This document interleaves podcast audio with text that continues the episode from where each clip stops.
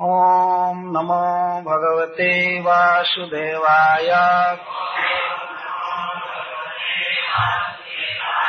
ॐ नमो भगवते वासुदेवाय।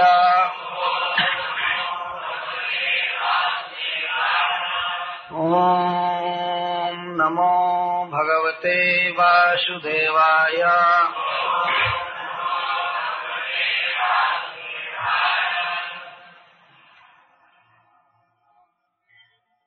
अप्यद्यनस्त्वम् स्वकृते हितप्रभो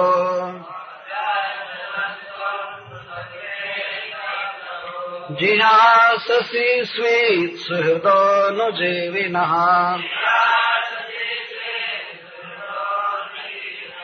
जेषाम् न चान्यद्भवतः पदाम्बुजात्। परायणम् राजसुयोजिताङ्घसाम् के वयम् नामरूपाभ्याम्। यदुभिः सह पाण्डवः। भवतो दर्शनम् जर्हि। ऋषिकाणमिवेशितुः। नेयम् शोभीष्यते तत्र। जथेदानीम् गदाधर। त्वत्पदैरङ्किता भाति। स्वलक्षणविलक्षितैः। इमे जनपदाः स्वृद्धाः सुपकौषधिभिरुधः वनाद्रिनद्युदन्वन्त ये धन्ते तव वीक्षितैः। अथ विश्वेश विश्वात्मन्। विश्वमूर्ते स्वकेषु मे।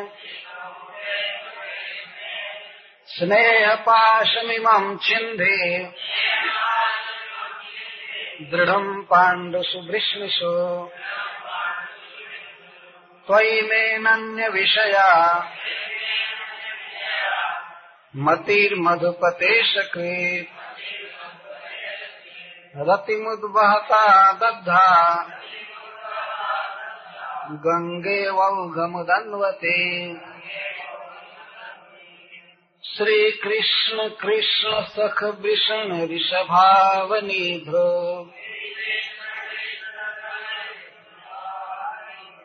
राजन्यवंशदहनानपवर्गवीर्य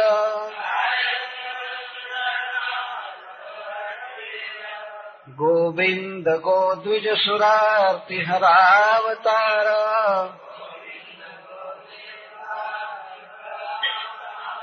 योगेश्वराखिल गुरो भगवन् नमस्ते।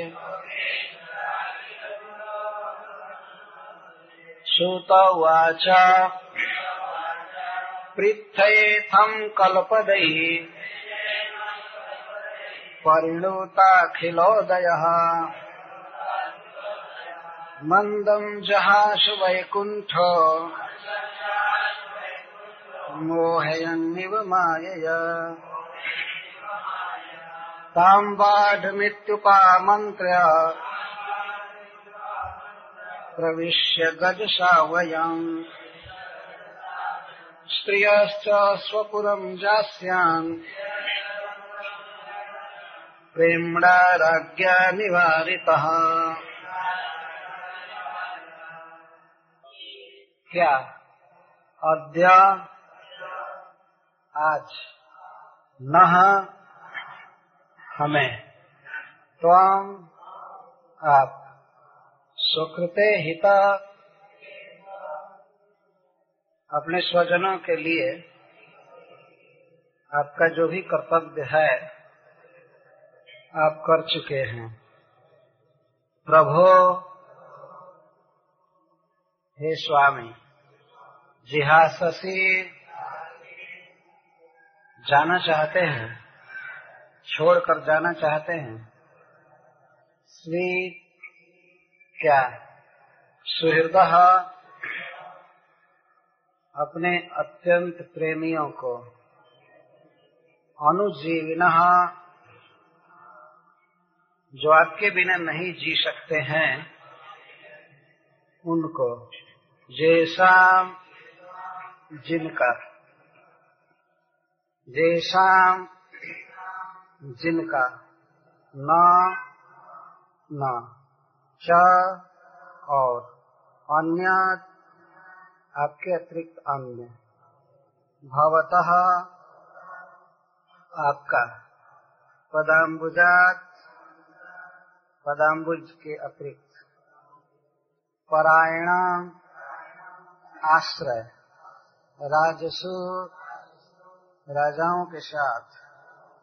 जो ये एकांघसाम हमने जानबूझकर बैर किया है,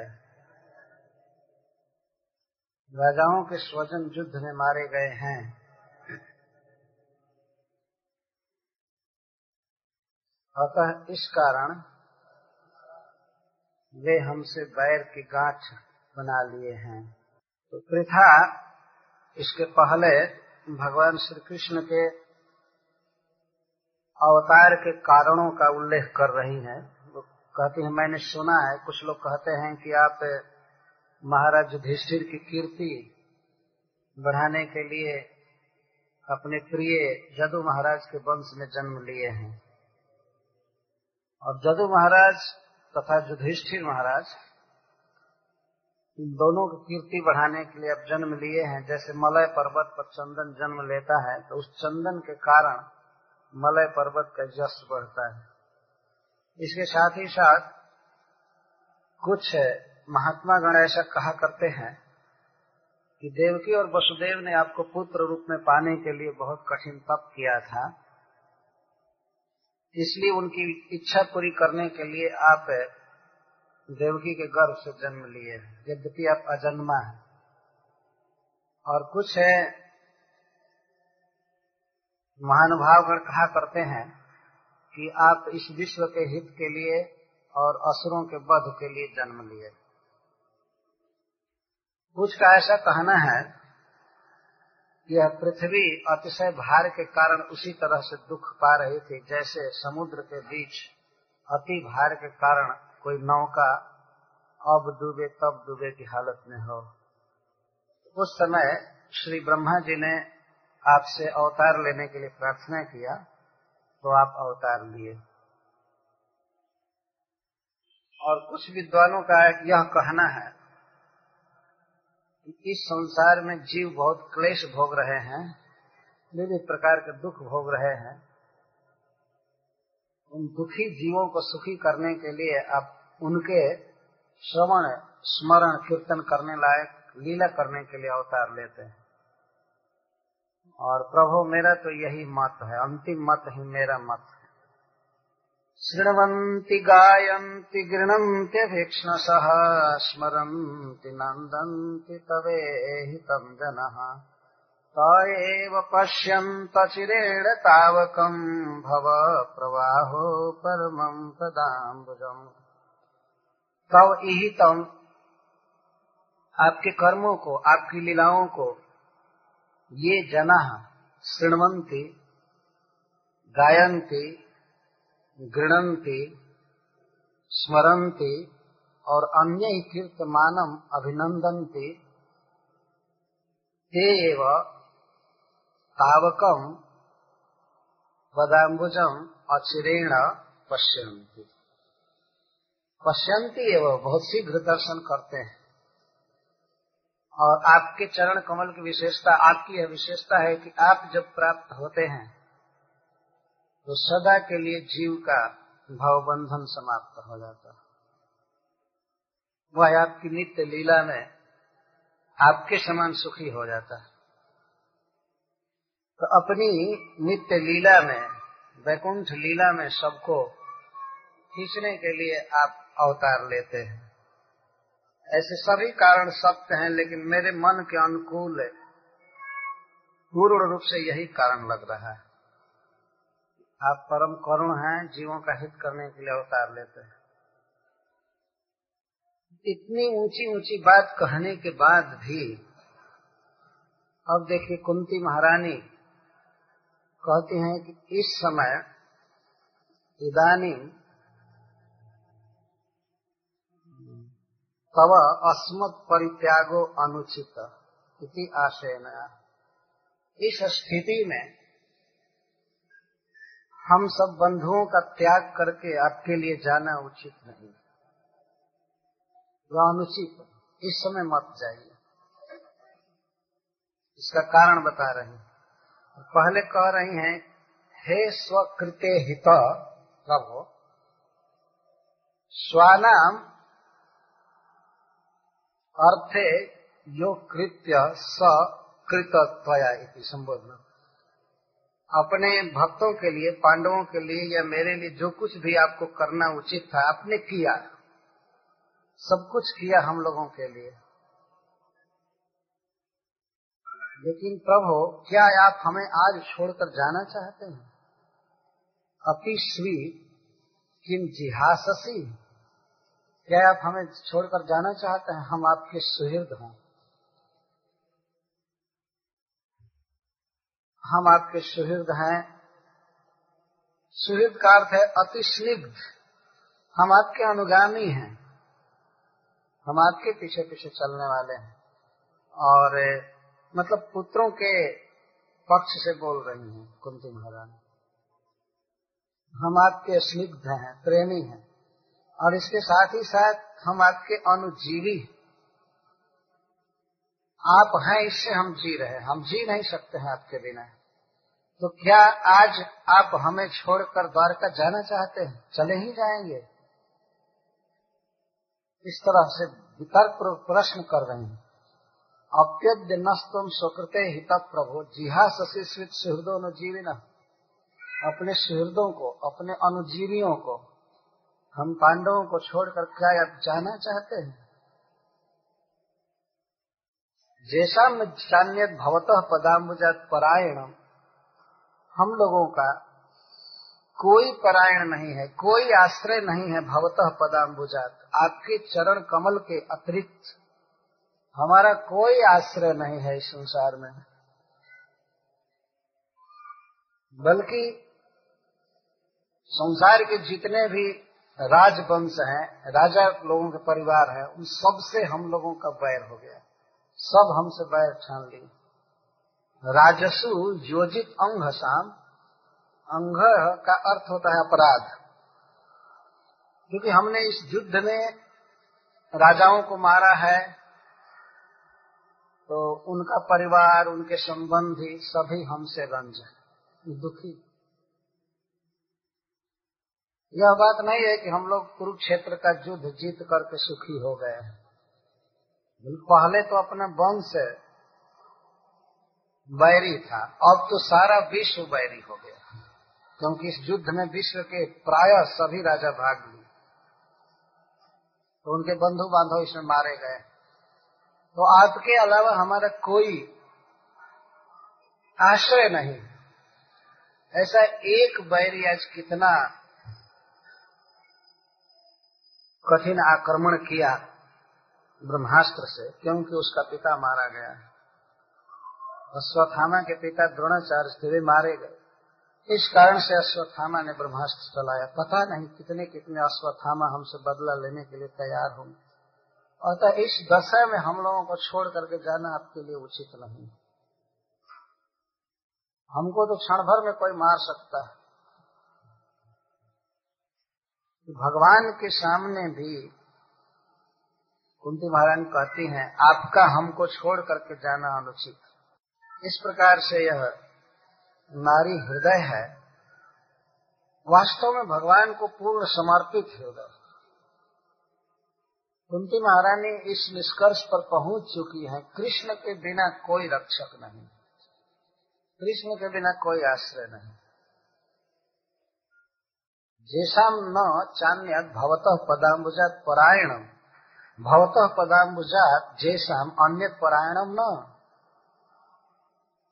आप, आपके अतिरिक्त हम लोगों का कोई आश्रय नहीं, कोई रक्षक नहीं है। बल्कि दुनिया भर से बैर हो गया। सब विरोधी ही हो। जिनके स्वजन मारे गए हैं तो सब जानते हैं कि युधिष्ठिर ने युद्ध किया। अर्जुन ने युद्ध किया। इसीलिए सब युधिष्ठिर के बैरी हो गए हैं। और सभी इसी अवसर की प्रतीक्षा में है कि कब युधिष्ठिर से बदला लिया जाएगा। या अर्जुन को कब मारा जाएगा, भीम को कब मारा जाएगा। चूँकि महारानी कुंती एक सम्राट की माता है, राजमाता है तो भवन में रहने पर पूरे विश्व का समाचार आता था किधर किसका क्या प्लान हो रहा है। राजा को बहुत सतर्क रहना पड़ता है। जिनके बंधु बांधव मारे गए थे, उनके पास से महाराज युधिष्ठिर ने कुछ गुप्तचर लगाए थे, संवाद लाने के लिए कि हमारे विषय में क्या बात करते हैं। तो प्राय सभी के स्वजन जो बचे हुए थे, वे युधिष्ठिर से बदला चुकाना चाहते थे। इसी सत्य को कह रही है कुंती महारानी की, प्रभु, हे हमारे रक्षक, हे हमारे आश्रय, रक्षा करने में सर्व समर्थ क्या आप सचमुच हमें छोड़कर चले जाएँगे? हम आपके सुहृद, हम आपके प्रेमी हैं, आपके, आपसे ही हम जीवित हैं। आप इस जगत में हैं तो हम लोग जी रहे हैं। आपके बिना नहीं जिएँगे और यह बात पूर्णतः सत्य है। जब ही महाराज युधिष्ठिर ने सुना कि भगवान कृष्ण इस धरा धाम का त्याग करके अपने नित्य धाम में चले गए, उसी समय उन्होंने मुकुट उतार कर फेंक दिया। मैं राजा नहीं रहूँगा अब, और हसीनापुर का राज पर, भूमंडल का राज छोड़कर हिमालय चले गए। जब ही अर्जुन के मुख से उन्होंने सुना कि कृष्ण नहीं है, बस हो गया राज्य करना। है सब कुछ छोड़ करके चले गए। जो कृष्ण की इच्छा के लिए, कृष्ण की इच्छा की पूर्ति के लिए राज्य कर रहे थे। तो कुंती अपने पुत्रों के मनोभाव का अनुवाद कर रही हैं और अपनी बात भी कर रही है। पुत्र सब वही हैं। पुत्र बधु द्रौपदी भी है। तो सबको अपने आलिंगन में लेकर के, सबको आत्मसात करके कहते हैं कि हम आपके अनुजीवी हैं। अनुजीवी का अर्थ है कि आप जीवित हैं तो हम जीवित मान आपके कारण हम जीवित आप छोड़ करके चले जाएँगे तो हमारी दशा वह होगी जैसे जीव इस शरीर को छोड़ करके चला जाता है तो इंद्रिया निष्क्रिय हो जाती है। कोई काम नहीं करती। तो क्या आप चले जाएँगे? इसमें अपी अपी और स्वीट दो अव्यय है। एक प्रकार का प्रश्न है क्या आप चले जाएँगे, क्या आप इतना निष्ठुर हो जाएँगे? अब तक तो रह रह करके बचा रहे थे, अभी अभी पांडवों को बचाए थे। जैसे माँ अपने बच्चे को बचाती है, परीक्षित को बचाए कर तो क्या आप ये समझ रहे हैं कि हम लोगों की विपत्ति दूर हो गई है? और इसलिए अब आप जाना चाहते हैं? नहीं, आपका जाना उचित नहीं है।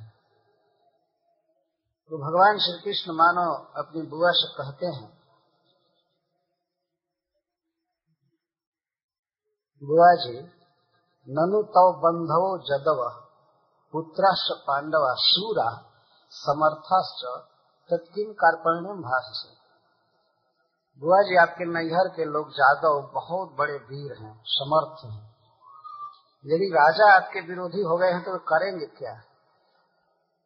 आपके जो बंधु हैं द्वारका में जादव वे बहुत समर्थ हैं, वीर हैं। और पांडव भी जिन्होंने इस विश्व युद्ध को जीता है, महाभारत को जीता है, ये भी सूर और समर्थ हैं। फिर इस तरह से क्यों अपने को हीन कह रही है? तुम्हारे भाई हैं मतलब हमारे पिताजी, तुम्हारे भाई हैं, भतीजे हैं, बंधु हैं, सब भरे पड़े हैं, और अपने पाँच पुत्र भी हैं एक एक पुत्र पूरे विश्व को जीतने वाला है तो क्यों इतना दीन भाव से बोल रही है? क्या हमारे बिना तुम्हारी रक्षा नहीं होगी? और इसी पर कुंती महारानी कहती हैं के वयम नाम रूपाभ्याम जदुभि सह पांडवा, भवतो अदर्शनम जर्हि श्रीकाण निवेश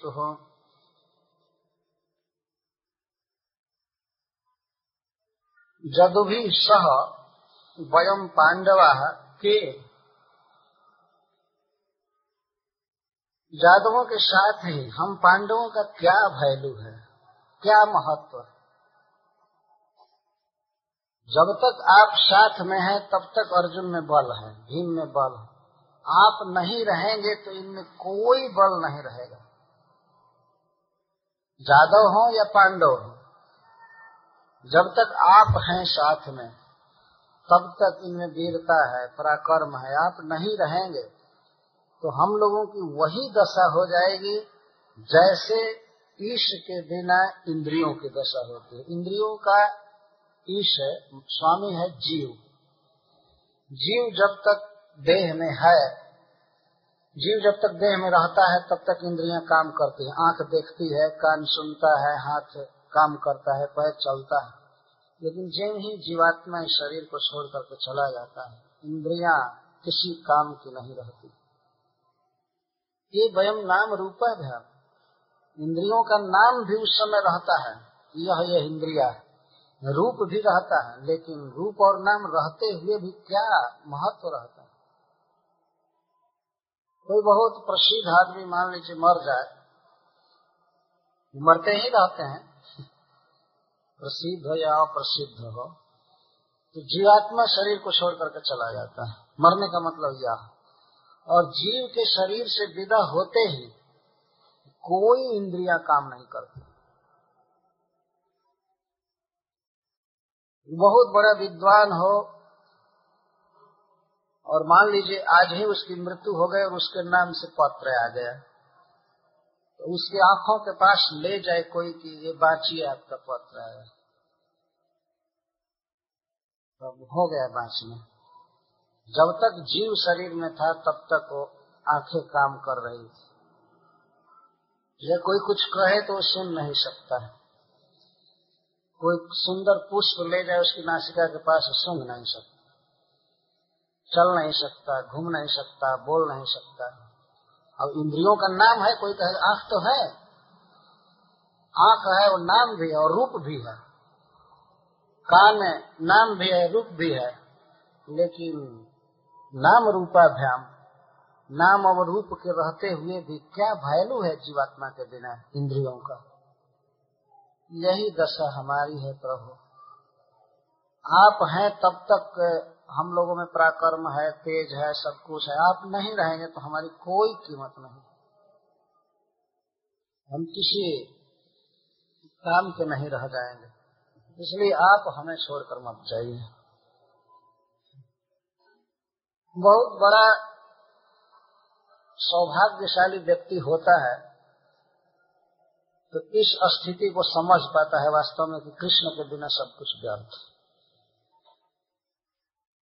इस संसार में अज्ञ मनुष्य सोचते हैं कि हमारे पास धन है, हमारे बहुत बड़े स्वजन है होम मिनिस्ट्री में हमारा सोर्स है, हमारा ये है, हमारा वो है, हमारा वो है, लेकिन वास्तविक ज्ञानी व्यक्ति जानता है कृष्ण के बिना कोई सोर्स कुछ भी काम नहीं करेगा। कृष्ण वास्तविक रक्षक।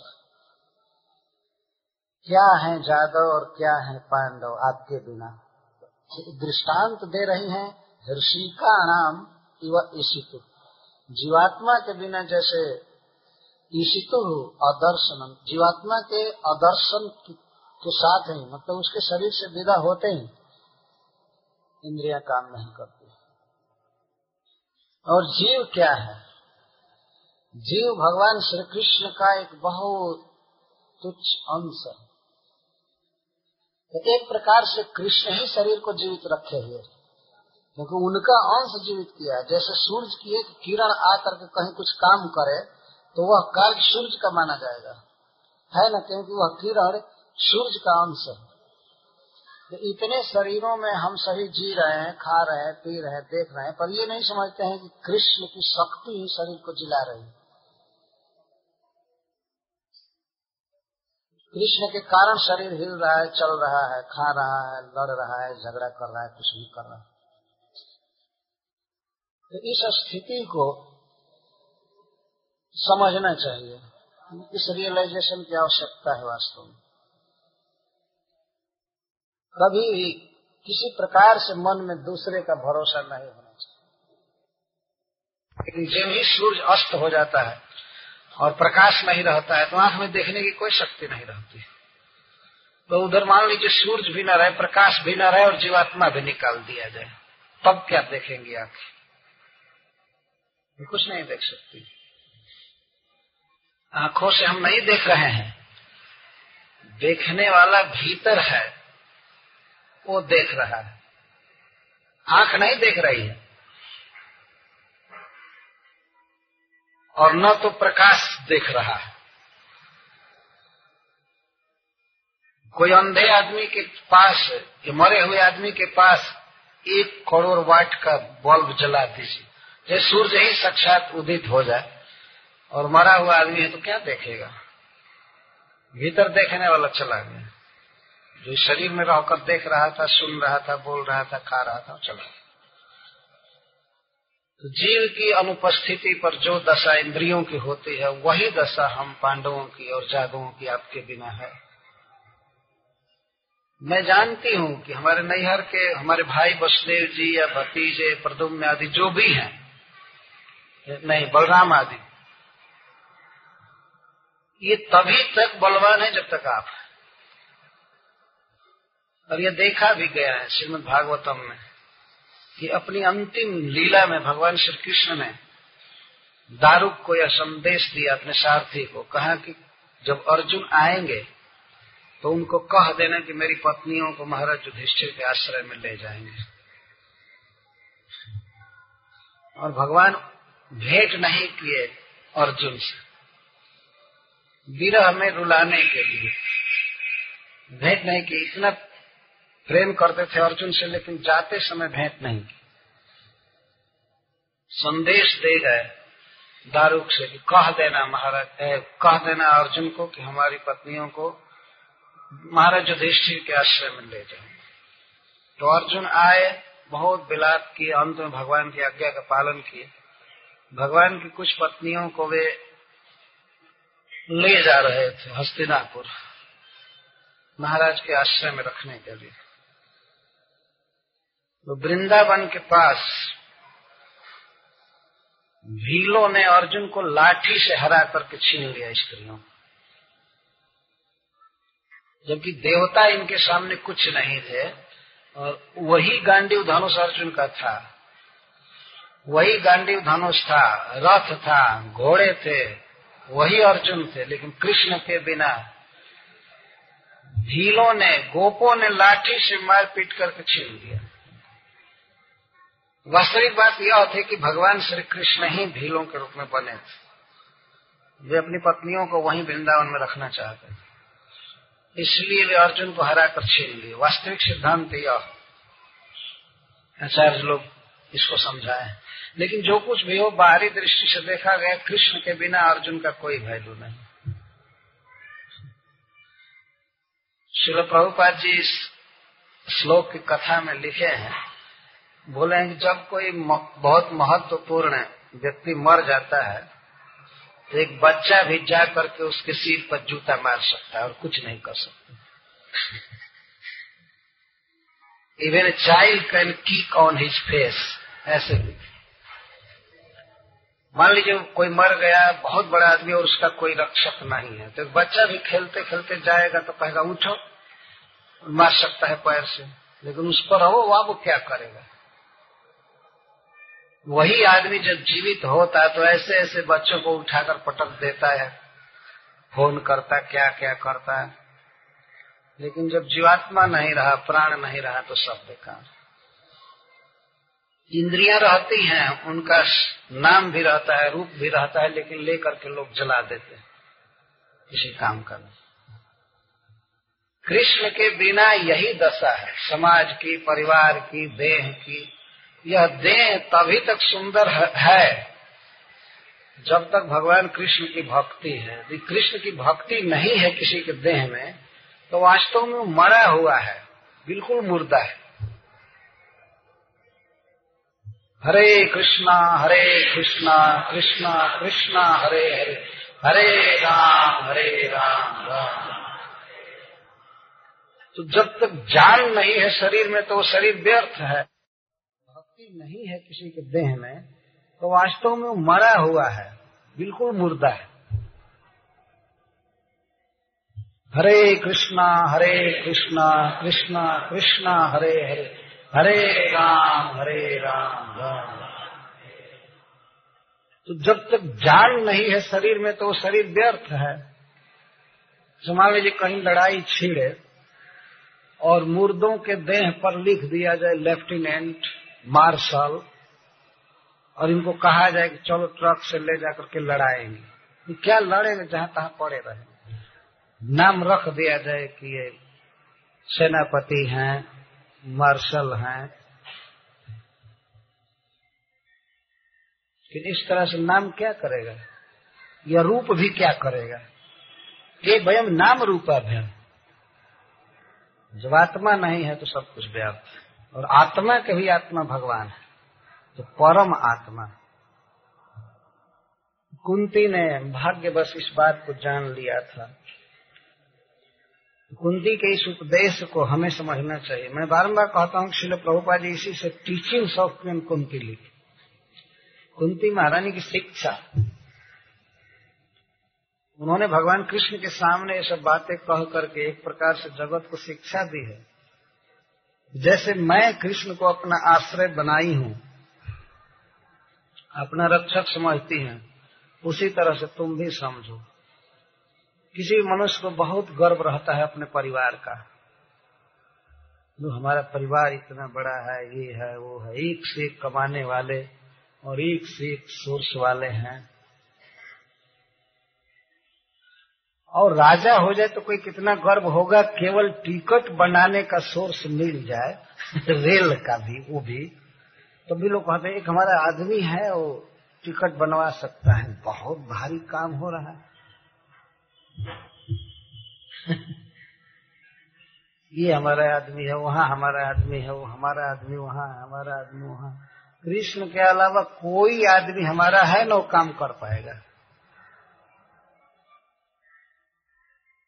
वो भी जो काम कर रहा है, वो कृष्ण की शक्ति उसमें है, जीवात्मा, इसलिए वो कर रहा है। ममई वांसो जीव लोग जीव होता सनातन भगवान कहते शरीर में जो चेतन तत्व तो हो मेरा ही अंश और किसी का नहीं है। तो अब वह वैज्ञानिक हो जाए, चाहे फिलोसफर हो जाए, चाहे राष्ट्रपति या सेनापति, कुछ भी हो, वो तो कृष्ण का अंश हो रहा है। है ना? कृष्ण का अंश उसमें वो राष्ट्रपति बना हुआ है। ये प्राइम मिनिस्टर बना हुआ है, बहुत बड़ा विद्वान लेक्चर देता है वह चाहे वैज्ञानिक, कुछ भी कृष्ण का एक छोटा सा अंश वैवान बना रहा है। या कंप्यूटर बना रहा है, कुछ भी कर रहा है। लेकिन श्री कृष्ण जैव ही पावर हाउस से, उस जीवात्मा को खींच लेते हैं, उस शरीर से, जा खत्म। अब कोई इंजेक्शन दे करके और जैसे तैसे सोचे कि वैज्ञानिक को जीवित करके फिर से विज्ञान का काम करवा करवाने, नहीं करा सकते। जैसे पावर हाउस से अगर बिजली कट जाए तो इसे ट्यूबलाइट को ठोक करके या गाली दे करके, पीट करके फिर हम नहीं ला सकते हैं इसमें लाइट है ना? कई बार लोग सोचते हैं शिल प्रभुपा जी कहते हैं, कोई मर जाता है तो लोग सोचते हैं, कुछ उपाय करना चाहिए। ब्रिंग लाइफ बैक फिर से प्राण डाला जाए, फिर से प्राण डाला जाए। वो कहा गया कि लाओगे वो उसको बैक जो सूरज की किरणें सूरज के साथ चली जाती हैं तो फिर इनको कोई बैक लाएगा? या सूरज से अलग करके कोई रख सकता है? नहीं, संभव नहीं। किसी शरीर में जीव कब तक रहेगा, यह कृष्ण के हाथ में है। और वो जब अपनी उस किरण को, अपने अंश को हटा लेते हैं तो अब रोने के अलावा कोई चारा नहीं रहता। हाँ क्या हुआ, क्या? तो भगवान श्री कृष्ण पंद्रहवें अध्याय में कहते हैं, ममई वांशो जीव लोग जीव होता सनातन और फिर कहते हैं, उत्क्रामंतम स्थितम वापी, भुंजानम व गुणान्वितम विमुढ़ा नानुपश्यंती पश्यंती ज्ञान चक्षु विमुढ़ नहीं जानते हैं कि वो मेरा अंश है और कैसे शरीर छोड़ता है और कैसे शरीर ग्रहण करता है। पश्यंती ज्ञान चक्षु ज्ञान चक्षु, लोग समझ जाते हैं कि कृष्ण का अंश है और इस प्रकार शरीर छोड़ा, इधर गया। दूसरे लोग सोचते हैं, शरीर में चेतना उत्पन्न हो गई थी और किसी कारण से खत्म हो गई। उत्क्रामंतम शब्द भगवान दे रहे हैं। उत्क्रामंतम का अर्थ शरीर को छोड़कर जाना है। यह नहीं कि शरीर के कुछ प्राकृत पदार्थ मिले थे और बस चेतना उत्पन्न हो गई। मैटर से चेतना उत्पन्न हो गई। ऐसी बात नहीं आत्मा शरीर को छोड़ता। शरीरम जद अवापनोति, जच्चापित क्रामतीश्वर यह जीव समर्थ है। शरीरम जद अवापनोति, कोई कोई शरीर ग्रहण करता है और उत्क्रामती, कोई कोई शरीर छोड़ता है। यह शरीर ग्रहण करता है और यह शरीर छोड़ता है। ईश्वर ईश्वर का अर्थ है कि शरीर में शक्ति नहीं है कि वो आत्मा को पकड़ करके रखे। आत्मा शरीर के भीतर आया है। आत्मा यदि शरीर छोड़ करके जाना चाहता है तो चला ही जाता है। और वास्तव में आत्मा नहीं जाना चाहता, लेकिन आत्मा जिसके अधीन है, वो कहता, चलो, निकलो निकलो। तो आदमी समझता है कि शरीर रोगी हो गया, इसलिए आत्मा निकल गया। ऐसी बात नहीं है। जितना स्वस्थ शरीर रहता है, फिर भी आत्मा निकल जाता है। जैसे मान लीजिए, दो ट्रक आपस में लड़े, एक्सीडेंट हुआ तो अगर दोनों ओर के ड्राइवर मर जाते हैं तो लोग कहते हैं, शरीर की ऐसी दशा हो जाती है, तब तो आत्मा निकलकर भाग जाता है। ऐसी बात नहीं है। जब आत्मा के निकलने का टाइम आ जाता है, ईश्वर द्वारा सेट किया हुआ, तब टकराहट होती है। पहले से निश्चित रहता है। इसी समय इसको निकाला जाएगा। टकराहट होने से आत्मा घबरा कर निकल कर भाग गया ऐसी बात नहीं है। क्योंकि आत्मा पर कोई चोट नहीं लगेगी। और न तो आत्मा जलेगा, न गीला होगा। तो ट्रक के ढाई मारने से आत्मा का कुछ नहीं होने वाला है। नहीं बीच में वो पिसा जाएगा। इतना सूक्ष्म है केस के अग्र भाग के सौ टुकड़ा कीजिए। अग्र भाग को केशाग्र, बालाग्र सतभाग से शब्दा कल्पित देख रहे हैं केस कितना सूक्ष्म होता है। उसका बिल्कुल अग्र भाग लेकर के यदि उसके सौ टुकड़े किए जाए, जो संभव नहीं है। और फिर उसमें से लेकर के उसके फिर सौ टुकड़े किए जाए टुकड़े के। उतना छोटा जीव है क्या वो पिसाएगा शरीर में? क्या उसको दिक्कत है? कोई दुख नहीं। लेकिन परमात्मा उसका दिन रख देते हैं कि इस दिन तक तुम्हें शरीर में रहना है और जाना है। उसको पता नहीं रहता। तो लोग कहते ओ एक्सीडेंट हो गया, इसलिए चला और एक्सीडेंट नहीं होता है, वे लोग कैसे चले जाते हैं? कितने एक दो बार मैं देखा, एक दो आदमी ऐसे मरे तो हमारे पास एक आदमी आया, अभी तो मरे लायक ना रहन, कैसे मर कोई? मरने लायक कोई शरीर होता है क्या? न, मरने लायक मतलब बूढ़ा हो करके मरे होते तो कहा जाता कि अब मरने लायक हो गए। अभी तो ये मरने लायक नहीं थे, ये नहीं। लेकिन वह परमात्मा, भगवान श्री कृष्ण जब अपने अंश को खींचना चाहे खींच लेंगे। और जैसे सूर्य अपनी किरणों को समेट लेते हैं। प्रलय काल में यही होता है। भगवान बिखरे हुए इन जीवों को, अपने अंश को खींच लेते हैं। समस्त सृष्टि समाप्त हो जाती डल मैटर रह जाता है। कोई हलचल नहीं, कोई आवाज़ नहीं, कोई कुछ नहीं। सुन शान डार्कनेस, अंधकार रहता है, जिसको प्रलय कहते और वो आत्मा को तो इस तरह से खींच ही लेते हैं रात्रि में जो हम लोग सोते हैं तो शयन भी भगवान की ही एक क्रिया है। वही बात भी कर देते हैं कि हम सो जाते हैं। आत्मा शरीर में रहता है, लेकिन काम नहीं करते। केवल है। सोता रहता भगवान ने कहा है एक जगह कि मैं सुलाता हूँ सबको। मैं जगाता हूँ। मत स्मृति ज्ञान अपोहनम तो अपोहनम उनके कारण निद्रा आ जाती है, भूल जाते हैं सब कुछ। अपोहनम। और कहीं सार्वजनिक स्थान पर अपोहनम हो गया, कोई कुछ उठा करके ले गया और जगने पर कहते आ, ये चला गया। सोए सोए क्यों नहीं देख रहे थे? ये चला गया, वो चला गया।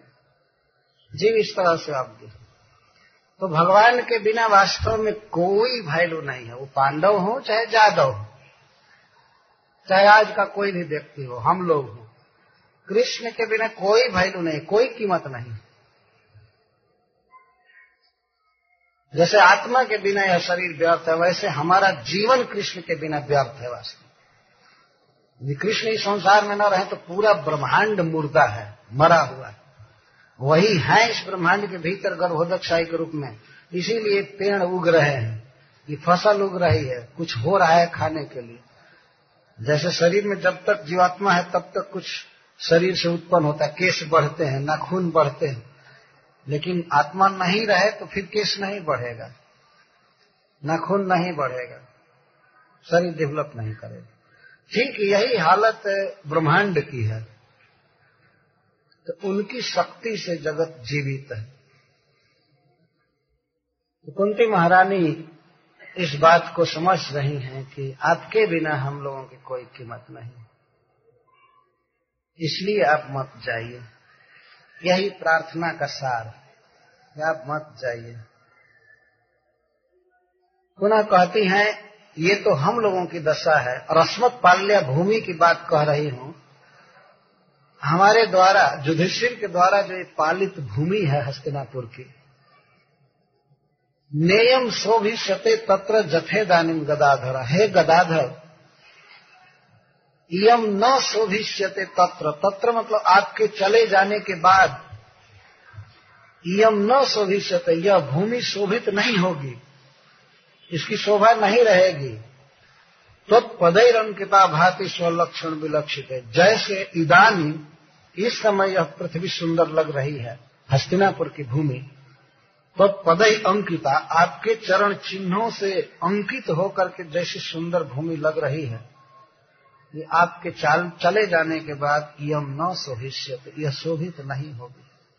यह भूमि एक विधवा की तरह हो जाएगी आपके बिना शोभित नहीं होगी। आपके चरण चिन्ह जब इस हस्तिनापुर की गलियों में या बाहर पड़ते हैं तो यह अलंकृत होते शोभित होते सुंदर लगती और आपके चरण कैसे हैं? स्वलक्षण विलक्षित है। स्वलक्षण विलक्षित है। श्री कृष्ण के चरण चिन्ह पहचान लिए जाते हैं, क्योंकि उसमें स्वलक्षण है। स्व का अर्थ असाधारण।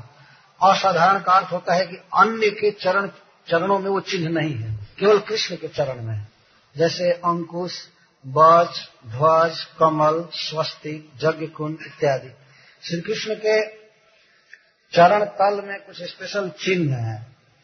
उसको स्वलक्षण कहते अपना लक्षण, जो केवल कृष्ण में तो उन लक्षणों से आपके चरण चिन्ह को कोई भी पहचान लेता है, चलता है। यहाँ कृष्ण का चरण चिन्ह पड़ा है। आपके चरण चिन्हों से अंकित होकर यह हस्तिनापुर की भूमि आज इदानी जथा शोभते, तथा तोई गते सती न शोभिष्यते। आपके चले जाने के बाद यह शोभित नहीं होगी। इसलिए प्रभु, इस भूमि की शोभा के लिए भी आप यहीं रहिए। आप यहीं रहिए, यहीं घूमिए, जैसे आपकी इच्छा कर रहिए लेकिन यहाँ से मत जाइए। यह वीरान हो जाएगी। बिलखात कुल देशवा बिरन बदरा। मनमोह जी ने लिखा है एक कवि है मनमोह जी जी लिखे हैं, राधा रानी बादल को दूत बनाकर भेजती हैं तो उसमें संदेश में कहती हैं कि कह दी है सारा ब्रज जरे बरसात में। और दिनवा चैन निंदियो नयावे रात में। जमुना झुरात फूलपात मुरझात हो बिरन बदरा। बिलखात कुल देशवा बिरन बदरा तो सारा देश रो रहा है कृष्ण के बिना। राधा रानी यह कहती है वीरान हो गया है, सुनसान हो गया है। कह दिया, सारा ब्रज जरे बरसात में। बरसात का महीना है, वर्षा हो भी रही है, लेकिन सारा ब्रज जल रहा कह दी है सारा ब्रज जरे बरसात में। अंत में कहते, जमुना झुरात फूलपात मुरझात हो वीरान बद जैसे जेठ में वैशाख में फूल पत मुरझाते हैं, ऐसे बरसात में सब जल रहे पानी बरस रहा है, फिर भी जल रहा कृष्ण के दिन यह भूमि शोभित नहीं होगी जब आप चले जाएँगे। तब हमारे लिए यहीं रुकिए, इस भूमि के लिए रुकिए। जब यह सुखी रहेगी तो यहाँ के वासी भी, यहाँ के निवासी सब सुखी रहेंगे। तो जनता के सुख के लिए, हमारे सुख के लिए आप यहीं रहिए। यह प्रार्थना है। तो द्वारका के लोग कैसे सुखी रहेंगे?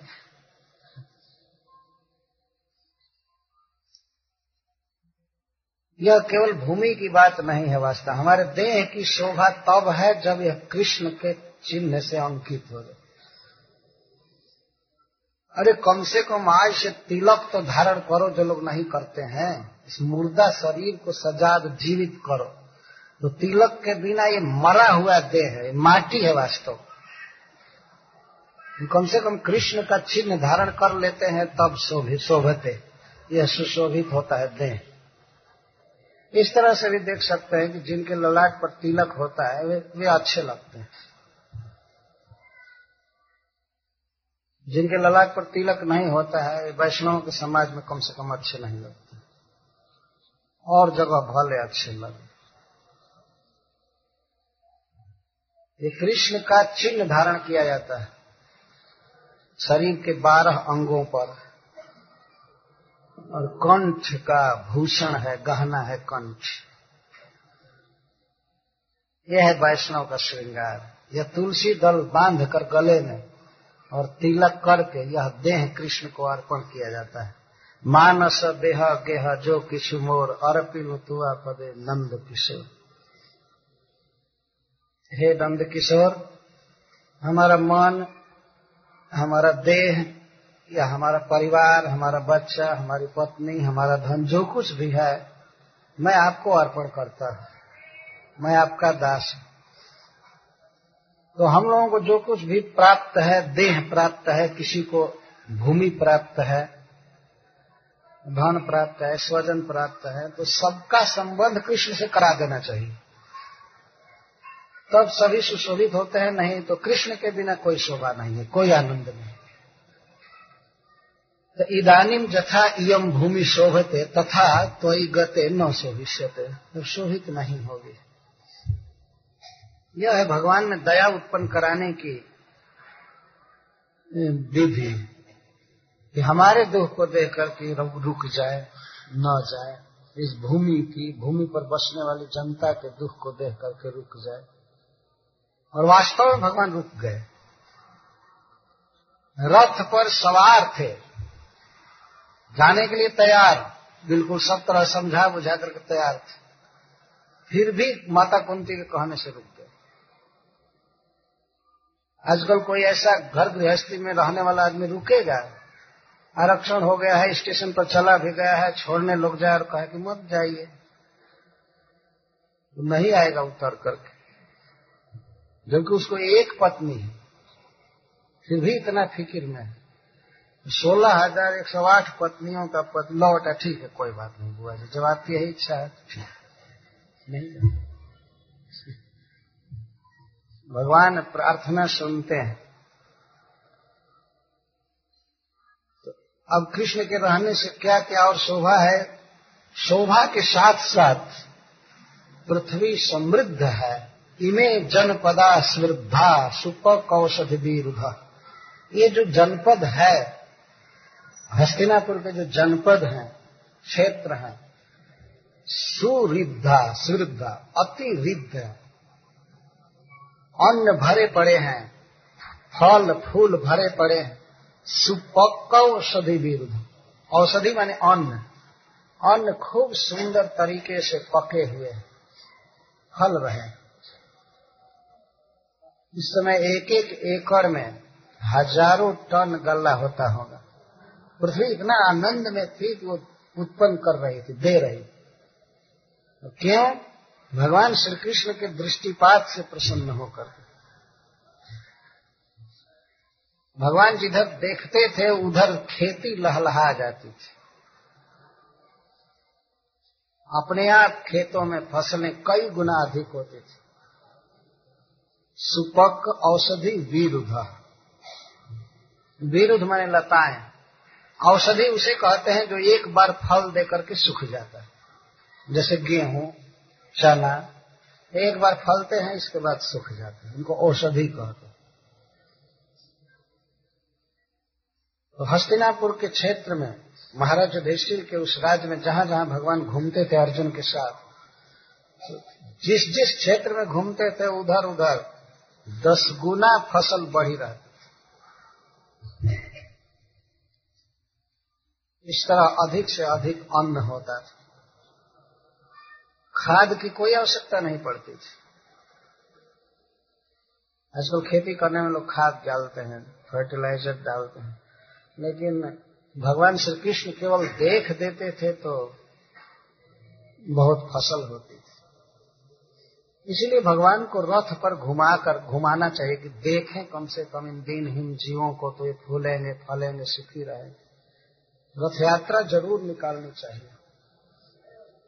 कोशिश करनी चाहिए कि वो लोग आ जाएँ, वो भले न देखें जगन्नाथ जी को, लेकिन जगन्नाथ जी तो देख देंगे।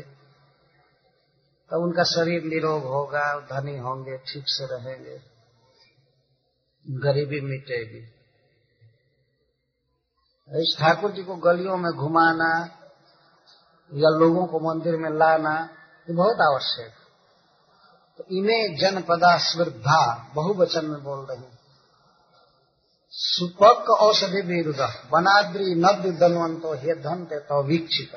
तव वीक्षित आपके वीक्षण से, आपके दृष्टिपात से वन, पहाड़, नदी, समुद्र सब खिल गए वन हरा भरा है, बारह महीने फल फूल दे रहा है।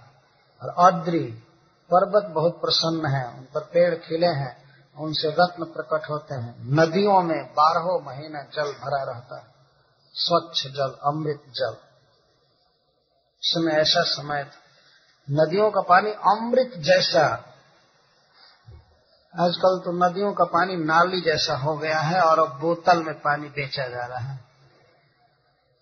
वो भी पानी किसी काम का नहीं। डीजल से भी महँगा पानी लोग पिए इतना कंडम युग आ गया, इतना भ्रष्ट युग आ गया। तो पानी पीने को नहीं मिल रहा है आदमी को। और क्या मिलेगा लेकिन महाराज, युधिष्ठिर के राज में जब श्री कृष्ण घूमते थे तो नदियों का पानी अमृत के समान था। भरा हुआ तट गर्मी के महीने में भी। और समुद्र रत्न उगलते थे, अपने तटों पर, भीतर का रत्न। इतनी खुशी होती थी, वो रत्न उगलते थे। और मनुष्य लाते थे उसको खींच करके। अब तो समुद्र कुछ मरी हुई मछलियाँ उगल देता है या प्लास्टिक का थैला उगलता रहता है। और उसी को कुछ मछली मारने वाले लोग उठा उठा करके ला एक दिन मैं देखा समुद्र तट पर टहलने गया था जुहू में अभी अधीसी बार। तो पंद्रह सोलह कौवे जुटे हुए थे तो कौवे मरी हुई छोटी छोटी मछली उठा रहे थे। एक आदमी आया कौवों को भगा करके वो उठाने लगा। अब थे ना कोई हमारे साथ थे वो देखे थे। आश्चर्यचकित हुआ इतनी छोटी छोटी मछलियाँ उठा रहा था और कौए बेचारे देख रहे थे ये विपद कहाँ से आ गई? कहा तो कौओं का आहार मार रहा है। सम, समुद्र अब रत्न नहीं उगल रहा है। रत्न उगले कैसे? महाबैतरणी नदियाँ तो गिर रही हैं बंबई से। है न? मल मूत्र की नदी। हम लोग भागवत में पढ़ते हैं कि नरक के चारों तरफ़ परिखा भूता एक नदी है, उसको बैतरणी कहते हैं। उसमें मल, मूत्र, कफ, पीभ, खखार सब भरा हुआ है। और उसकी दुर्गंध से पूरा नरक दुर्गंधित रहता है। नरक की हवा बहुत दूषित उस नदी के कारण। जब हम लोग इधर जाते हैं प्रीचिंग में और बांद्रा पार करके माहिम जाते हैं तो उसके बीच में एक बैतरणी आती है। देख करके उसकी गंध से याद आ जाता है वो वो बैतरणी कितना भयानक होगी जब ये बैतरणी ऐसी है। और उस बैतरणी के तट पर लोग बसे हुए हैं। कितने लोग? सोचते हैं कि हम तो बम्बई में हम तो बहुत सुखी हैं। इतनी सुगंधित हवा में जी रहे हैं, बहुत सुखी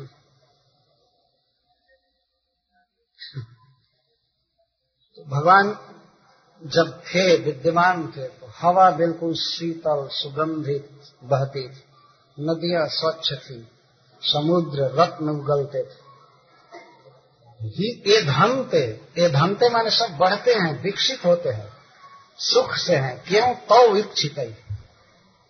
आपके द्वारा देखे जाने के कारण, कृष्ण जिस वृक्ष पर देख देते थे, वो फलने फूलने लगता था। तत्काल बढ़ने लगता था ऐसे। ये धनते शब्द सिद्ध कर रहा है। नदी पर देखते थे तो उसका पानी उफान मारने लगता था। क्योंकि वास्तव में जो परम आनंद घन भगवान है, पूर्ण चैतन्य परमात्मा, उनकी आँखों में वो शक्ति है। उसको देखते ही वे सब खुशी से नाच उठते थे। इसी तरह से फल, फूल, पृथ्वी दे सकती है। कम से कम अगर कृष्ण नहीं तो कृष्ण जिनके हृदय में है, ऐसे भक्त यदि घूमे दुनिया में तो बहुत फ़सल होगी। सब ठीक रहेंगे। उसने तो भगवान डायरेक्ट घुमा करते थे। नदियों पर देखिए, नदियों पर दृष्टि डालिए और पर्वतों पर सब पर सबकी हालत दशा खराब हो जाएगी, आप चले जाएँगे तो सब फीके हो जाएँगे। इसलिए हमारी बात मान करके आप यहीं रुक जाइए। लेकिन वृथा अंततः भगवान श्री कृष्ण का परम भक्त है। तत् सुख सुखी तो उनका विचार है। कृष्ण का सुख ही हमारा सुख है, ये भाव कुंती महारानी का है। तो सोचने लगी कि गमने पांडवा नाम अहितम और अगमने जादवा नाम अहितम इति उभय तो व्याकुल चित्ता सती तेसु समय निवृत्ति प्रार्थय कुंती ने सोचा कि यदि कृष्ण को मैं रोकती हूँ तो जादवों का अहित होगा। वे विरह में मर रहे हैं। द्वारका में सब एक एक दिन गिन रहे होंगे एक एक पल गिनते होंगे कि अब कृष्ण आएँगे कृष्ण आएँगे। तो जैसे हस्तिनापुर के लोग कृष्ण को देखे बिना बेचैन है, उसी तरह से तो द्वारका के लोग भी बेचैन है। व्याकुल होंगे। तो सोचने लगे, यदि रोकती हूँ तो हमारे नैहर के लोग दुखी होंगे। वो भी तो हमारे हैं। और यदि जाने देती है तो अपने पुत्र या यह स्वयं दुखी होती है, हस्तिनापुर के लोग दुखी होते हैं। उभय तो व्याकुल चित्ता। यह सोच करके कुंती व्याकुल हो जाती है। व्याकुल हो करके अब दोनों परिवार से स्नेह निवृत्ति के लिए प्रार्थना कर रही है। कि हमारा न तो नैहर के लोगों में प्रेम रहे, न अपने पुत्रों में रहे। प्रेम केवल आप में रहे। और वास्तव में वसुदेव जी में जो उसकी ममता है अपने भाई में या अपने भतीजों में, बलराम जी आदि में वह भी भक्ति के कारण है। कृष्ण के संबंध के कारण, लेकिन फिर भी कुंती सोचती हैं, मैं देह के संबंधियों के लिए इतना सोच रही एक स्त्री का स्वाभाविक ही दो परिवार से संबंध होता है। विवाह के पहले वो अपने माता पिता के यहाँ जन्म लेती है, बढ़ती है, पढ़ती है, खाती है, पीती है। और माता पिता की बहुत अच्छी तरह से सेवा करती है बेटी। बेटा लोग तो नहीं सेवा करते। वो तो केवल दुख देने के लिए जन्म लेते। लेकिन पुत्री ज़रूर सेवा करती है माता पिता की। तो माता पिता का स्वाभाविक उसे स्नेह भी होता है। तो बहुत वर्षों तक वह माता पिता के साथ रहती है, लेकिन इसके बाद माता पिता का घर उसे छोड़ करके पति के घर में जाना पड़ता है। तो माता पिता का संबंध बहुत लोगों से रहता है, इसलिए नैहर में भी उसके बहुत से संबंधी होते हैं माता पिता के संबंध के कारण। और जो पति गृह में आती है तो पति के संबंध के कारण देवर से, जेठ से और लोगों से, सास से, ससुर से उसका संबंध हो जाता है। इस प्रकार दो परिवार से उसका संबंध होता है। तो स्त्री दोनों परिवार के विषय में सोचा करती है। क्या करो? किसी व्यक्ति से कहा जाए कि तुम एक आँख निकाल करके दे दो, जो मन करे। तो दाया निकाले या बाया निकाले, दोनों तो अपनी आँख है। तो स्त्री के लिए अब क्या कहा जाए? वह कृष्ण के विरह में नैहर के लोगों को मारे कि ससुराल के लोगों को मारे? तो कुंती की व्याकुल चेता हो, उभयतः व्याकुल चेता हो। एक पुरुष का संबंध केवल एक परिवार से होता है। जिस परिवार में जन्म लेता है उसी में रह जाता है। लेकिन ल, कोई कन्या कोई लड़की जहाँ जन्म होता है वहाँ नहीं रहती है। वह पति के पास चली जाती है। मैं इस दृश्य से इस बात से ये यह कहा करता हूँ कि स्त्रियों में सहज समर्पण है। समर्पण बिल्कुल स्वाभाविक है। जन्म कहाँ होता है और कहाँ उनका जीवन बीतता है। वे बहुत जल्दी जान सकती हैं कृष्ण को समर्पण करना। क्योंकि समर्पण की प्रवृत्ति उनमें है ऑलरेडी कहा उनका जीवन बीतता है? वे बहुत जल्दी जान सकती हैं कृष्ण को समर्पण करना। क्योंकि समर्पण की प्रवृत्ति उनमें है ऑलरेडी केवल विषय बदलना होता है। वो समर्पण कृष्ण के लिए हो सकता है। लेकिन पुरुषों को कह दिया जाए कि तुम अपना घर छोड़कर दूसरे को समर्पण करो तो दिन भर नौकरी करता है, लेकिन भाग करके अपने घर आ जाता है। वो समर्पण नहीं कर सकते। है ना? पुरुषों में समर्पण नहीं है। नारी समर्पण की मूर्ति है। भगवान ने अद्भुत हृदय बनाया। जो कुछ भी हो, वह दोनों परिवार से संबंधित रहती है, इसलिए दोनों परिवार के हित की चिंता करती रहती है। अपने भाई के हित की, पिता के हित की, माँ की, या भतीजों की, और इसके साथ ही साथ पति के घर में आती है तो पति के संबंधियों के हित की चिंता करती रहती है, पति के हित की चिंता करती है। तो चूँकि प्रथा एक नारी है, इसलिए दोनों परिवार के विषय में सोच रही है। तो सोच रहे थे यदि मैं रोकती हूँ तो मेरे वसुदेव भाई आदि विरह में मरेंगे, रो रहे होंगे। और जाने देती हूँ तो पुत्रों का। तो फिर कुंती ने विचार किया कि मैं क्यों इन दो परिवार में अटैच्ड हूँ? क्यों क्यों मैं ऐसा सोच रही हूँ? भक्ति के दैन्य से सोच रहे कि मैं देह का संबंधी मान करके इनके लिए रो रहे पुत्रों के लिए या भाई के लिए, भतीजा के लिए।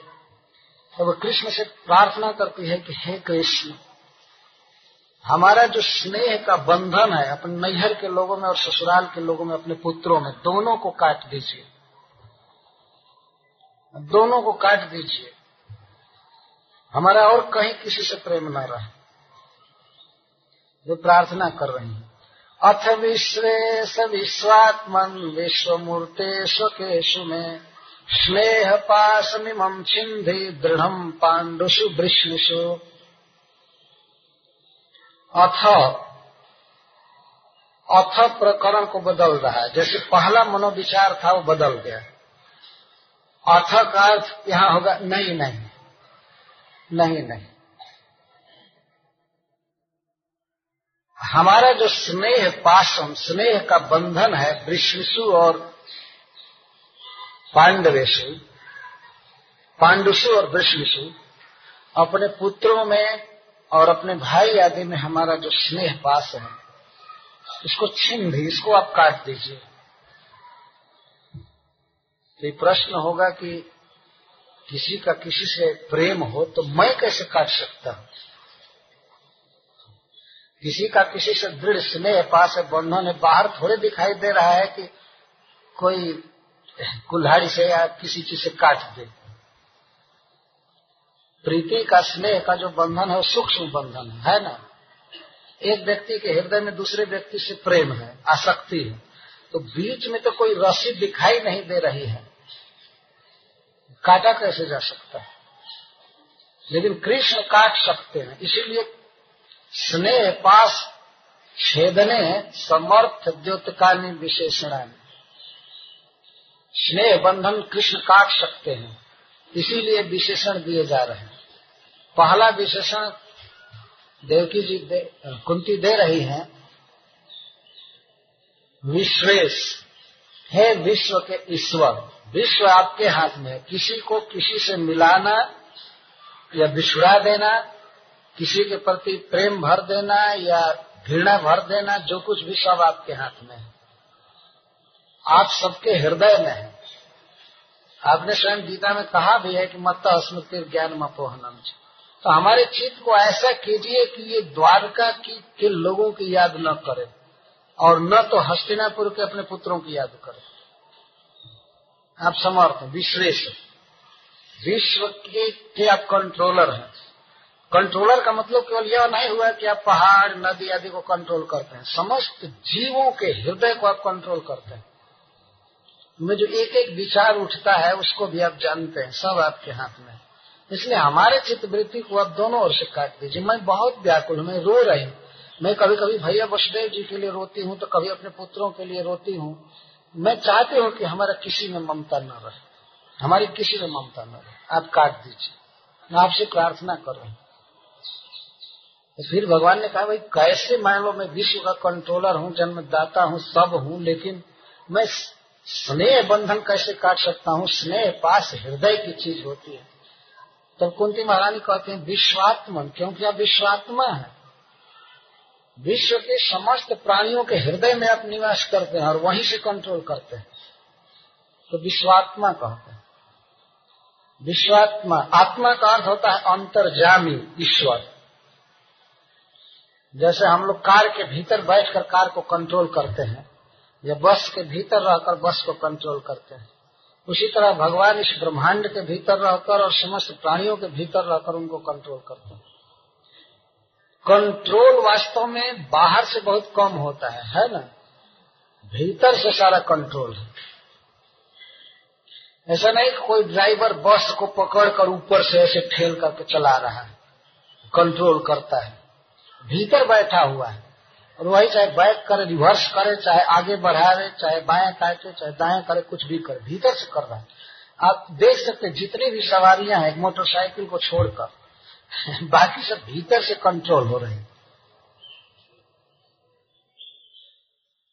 तो इस तरह से भगवान सबके भीतर अवस्थित हैं। सर्वस्व चाह हम हृदय सन्निविष्ट मत्त स्मृति ज्ञान मपोहनम और पुनः भगवान कहते हैं ईश्वर सर्वभूता नाम हृदय से अर्जुन तिष्ठती। ब्राह्मण सर्वभूतानी जंत्रारूढ़ानी माए ईश्वर सबके हृदय में है और जंत्र पर आरूढ़ आत्माओं को, जीवों को ब्राह्मण घुमा रहा यह शरीर जंत्र है और इस पर आरूढ़ानी भूतानी, इस पर आरूढ़ है जीव। हम अपने शरीर रूपी मशीन पर चढ़े हुए हैं बोल रहे हैं, घूम रहे हैं, खा रहे हैं हमको घुमा रहा है, खिला रहा है, बुला रहा है परमात्मा। ईश्वर बुलवा रहे हैं। यदि जीव केवल शरीर में रहे और भगवान न रहे, तब भी नहीं घूम सकता है, न बोल सकता है। भगवान है ईश्वर, सर्वभूता नाम। हृदय से अर्जुन तिष्ठ ईश्वर सर्वभूता नाम। तिष्ठ सबके भीतर कहा है? हृदय से। हृदय प्रदेश में। तो हृदय कहते हैं कलेजा को।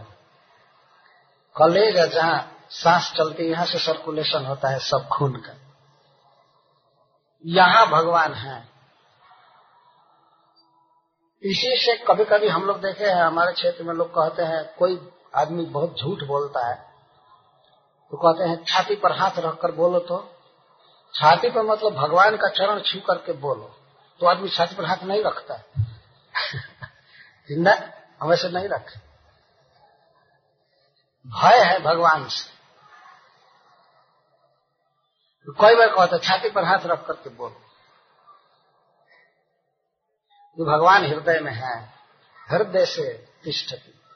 तो जो हृदय देश में बैठा है, किस लिए?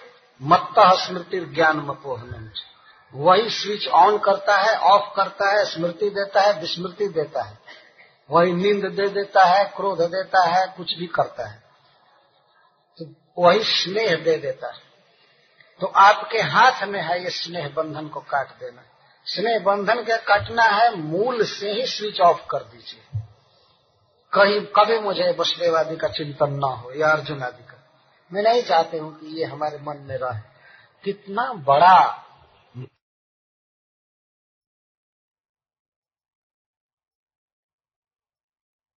और कोई उनसे स्नेह निवृत्ति की प्रार्थना कर रही है। आप इसे समझ लीजिए कि देह का जो स्नेह बंधन है, कितना घातक। कुंती के लिए वो घातक नहीं है। कुंती तो दैन्य बस कह रही है। जब कृष्ण से प्रेम है तो कृष्ण के संबंधियों से रहेगा ही। वो कटने वाला नहीं है। कुंती का जो स्नेह था, वसुदेव जी के प्रति, वो कृष्ण के कारण था। और अपने पुत्रों के प्रति भी जो प्रेम था कृष्ण के कारण था। लेकिन कुंती बस विचार कर रही है कि मेरे में बेटा है, इसलिए मेरी ममता है। देह का संबंध है, कृष्ण के कारण नहीं है, वो ऐसा सोच रही तो देह का जो संबंध है, वह कृष्ण प्रीति में बहुत घातक यदि देह के संबंधी भक्त नहीं हुए तो वास्तव में देह के संबंधियों से जितना भक्ति में विघ्न पड़ता है, उतना दूसरे से नहीं। तो कोई आदमी भक्त बनता है तो बाहर का कोई आदमी उसको नहीं डांटता है। घर वाले कहते हैं, पागल हो गए हो? अरे, संडे को एक बार मंदिर में चले जाते ये रोज रोज क्या पागलपन कर रहे लेकिन आप मंदिर में जाइए, चाहे नरक में जाइए, बाहर वाले कुछ नहीं बोलेंगे। है कि नहीं? वो कुछ नहीं कहते, लेकिन घर वाले तो जहाँ कृष्ण कांशस हुए तो उनका दिमाग फटने लगता है, ये क्या हुआ? तो देह के संबंधियों से इस तरह से घाटा होता और जबकि उन्हीं के लिए आदमी जीवन भर परिश्रम करता रहता है। कोई है ऐसी माँ जो भगवान से मांगे कि हमारे पुत्रों से ममता हटा दीजिए? और वो भी अर्जुन जैसे पुत्र से। युधिष्ठिर जैसे पुत्र से ममता हटा दीजिए। वे परम वैष्णव हैं। परंतु कुंती महारानी ने देखा कि जो देह के संबंध के कारण उनमें ममता है, ये कटना चाहिए। कृष्ण के कारण जो ममता है, वो तो अंतिम श्लोक में कहेंगे, हे कृष्ण सख, हे अर्जुन के सखा, आप में मेरी प्रीति हो। तो जब और कृष्ण में प्रीति होगी तो कृष्ण के सखा में रहेगी। मतलब कुंती चाहती है कि आपके संबंध से मेरी प्रीति जादव में रहे। जो परिवार के साथ प्रीति है, स्त्री की, अपने पति या अपने पुत्र या अपने सास ससुर या देवर आदि में तो वह देह के कारण है। है ना? और नैहर के लोगों में जो प्रीति है, देह के कारण है। भक्ति के कारण कहा प्रीति है? भक्ति के कारण प्रीति कभी कभी देखी जाती है, हम लोग संबंध देखते हैं। जो कभी कभी भागवत में लोग जुटते हैं खास करके स्त्रियाँ जुटती हैं तो उनके जुटने का बैकग्राउंड क्या होता है? भागवत या कृष्ण। ये हम भी सुन रहे हैं, तुम भी सुन रही हो, हम सब कृष्ण के भक्त हैं, और कृष्ण के भक्ति के कारण आपस में संबंध हो जाता है। ये देह का संबंध नहीं है। है ना? देह के संबंधी तो घर पर होंगे, और आत्मा के संबंधियों से कनेक्शन जुटता है। वास्तविक संबंधी। वैष्णव ही अपने असली बंधु हैं वास्तव। में जो विष्णु के हो गए हैं, कृष्ण के हो गए हैं, वही अपने बंधु हैं। वही भाई है, वही सब कुछ है वास्तव में। हम लोग इतने भक्त जुटे हैं तो इसमें देह के संबंध के कारण एकाध जुटे हो। वो भी कोई नहीं जुटे। भक्ति के कारण जुटे हुए इसको कृष्ण संबंध कहते हैं। निर्बंध कृष्ण संबंध है। कृष्ण के संबंध के कारण हठ होना चाहिए। इसको युक्त वैराग्य कहते हैं। कृष्ण संबंधे निर्बंध। किसी भी विषय में निर्बंध होना चाहिए। निर्बंध का अर्थ होता है हठ। हम देखें कृष्ण का संबंध देखेंगे। यह व्यक्ति कृष्ण का है यह मेरा है, मेरा पूज्य है। गुरु क्यों पूज्य हो जाता है? क्योंकि वह कृष्ण का होता है। पर आजकल खेद है कि जो लोग कृष्ण को ज़ीरो भी नहीं जानते, वो भी गुरु बन गए।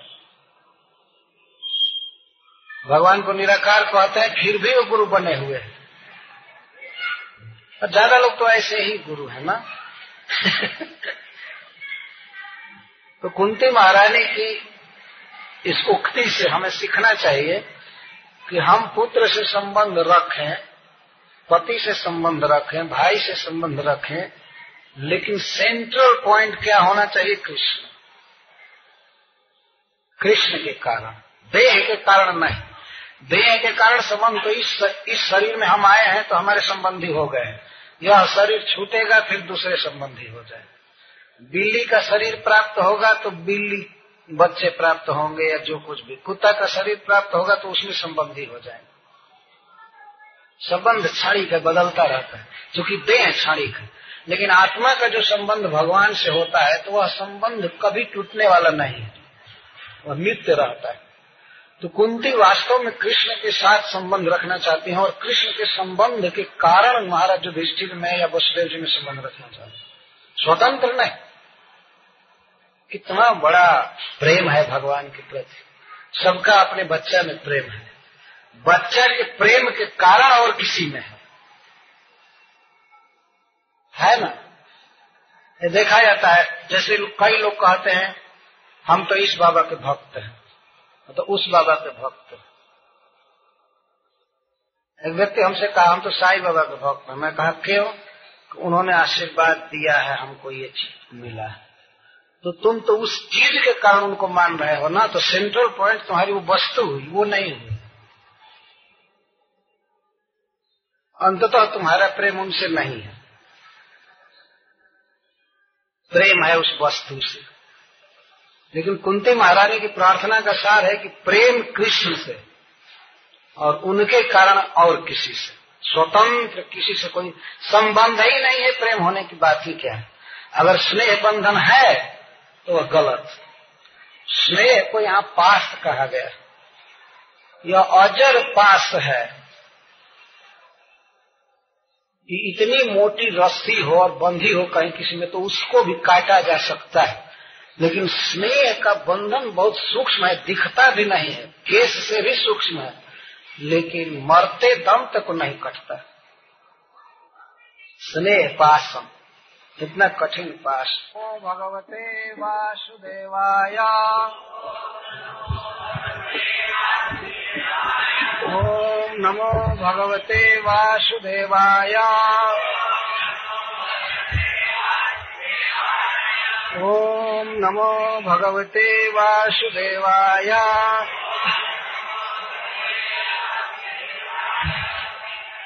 सब लोग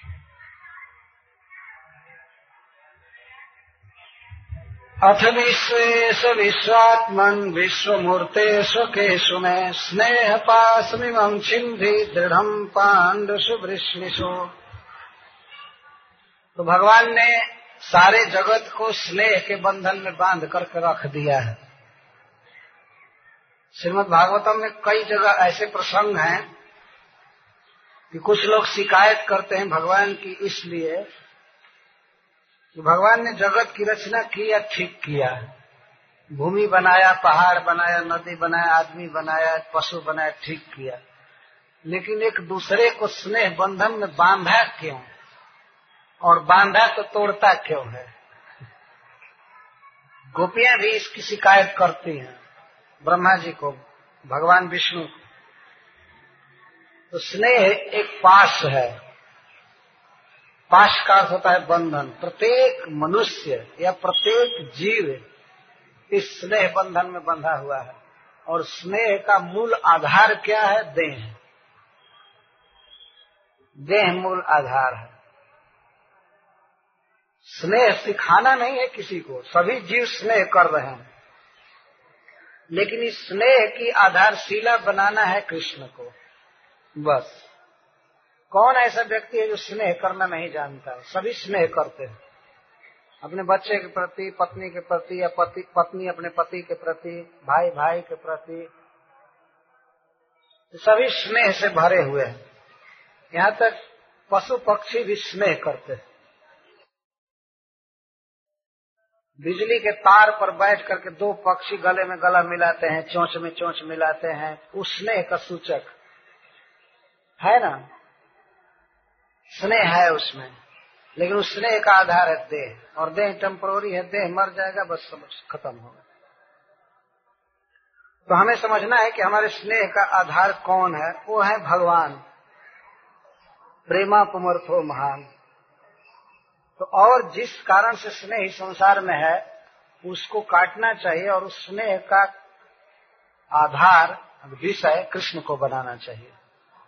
तो कुंती महारानी भगवान से प्रार्थना कर रही है कि स्नेह पासन छिन भी, जो दृढ़ जो बहुत दृढ़ बंधन है हमारा देह के संबंधियों में, उसको आप छीन भी काट दीजिए। तब तो भगवान मानो कहते हैं कि बुआ जी, यदि आप अपने देह के संबंधियों से स्नेह बंधन काटना चाहती हैं तो मैं भी तो एक जादव हूँ। क्या हमसे भी स्नेह हटाना चाहती हैं? क्या? कुंती जी ने कहा कि जादवों से और पांडवों से मेरा स्नेह बंधन समाप्त कीजिए। तो भगवान कहते हैं, मैं भी तो एक जादव हूँ। तो क्या हमसे भी स्नेह निवृत्ति चाहती हैं क्या? कुंती जी कहते नहीं नहीं नहीं नहीं। त्वयी में अनन्य विषया मतिर मधुपते सकृत रति मुद बहता दग्धा गंगे वौघ मुदनवती। त्वयी आप में मैं मति अनन्य विषया सती। मेरी मति अनन्य विषया हो करके आपके रति का उद्वहन करे। तो आप में हमारी प्रीति बढ़ती जाए बढ़ती जाए। जैसे गंगे वौघम उदनवती, जैसे गंगा जी ज्यो ज्यो समुद्र में जाती हैं त्यों त्यों उनकी धारा बढ़ती जाती है। जल का ओघ बढ़ता जाता है। है ना? गंगोत्री से बहुत थोड़े धारा में चलती है। बाद में आकर के कई नदियाँ मिलती जाती है। प्रयागराज में श्री जमुना जी मिलती हैं। और इस तरह आगे चल करके सरजू और इधर सोन महानद मिलता है। और कलकत्ता जाते जाते गंगा जी बहुत बड़ी हो जाती है। जैसे कलकत्ता के पहले ही गंगा जी की धारा दो भागों में बट गई है। एक धारा बांग्लादेश में जाती है इसको पद्मा कहते हैं। रक्का बाँध के पास। लेकिन फिर भी गंगा जी ज्यो ज्यो ज्यो आगे बढ़ती है, त्यों त्यों उनकी धारा बढ़ती जाती है तो कुंती महारानी प्रार्थना करती हैं कि हमारी मति अनन्य विषय हो जाए। न अन्य विषय। आपके अतिरिक्त अन्य व्यक्ति में या वस्तु में मेरी मति न लगे, इसको अनन्य विषय कहते हैं। या हमारी मति में कोई और कामना न हो। तो हमारी अति, ऐसी मति हो करके अनन्य मति हो करके त्वई रतिम उद्वहता, आपके प्रीति को, आपके प्रेम को बढ़ाती जाए बढ़ाती जाए। जैसे गंगा जी की धारा कोई विघ्न, बाधा नहीं गिनती है। कोई विघ्न आता है, फिर भी गंगा जी की धारा समुद्र की ओर प्रवाहित होती है। ऐसे ही हमारे जीवन में आपके प्रीति को तोड़ देने वाला कोई भी कारण भी हो तो हमारी बुद्धि रुके न। केवल आप में प्रेम रहे। और किसी में नहीं। इसको अनन्य विषय कहते हैं। न हमारी प्रीति नैहर के लोगों में रहे और न ससुराल के लोगों में रहे। हमारी प्रीति, हमारा प्रेम केवल आप में रहे। तो अनन्य विषय होकर रतिम उद, वहताद, उद। उद का अर्थ है अधिक अधिक, और वहताद मतलब ढोवे। हमारी मति में आपके प्रति प्रेम रहे और वह प्रेम दिन पर दिन बढ़ता जाए। आज की अपेक्षा कल बढ़े, कल की अपेक्षा परसों बढ़े। क्षण क्षण में प्रेम बढ़ता जाए बढ़ता जाए, और सब ओर से हमारा प्रेम हट यही हमारी आपके चरणों में प्रार्थना है। और इस प्रार्थना के संपादन के लिए मैं आपके चरणों में प्रणाम करती हूँ।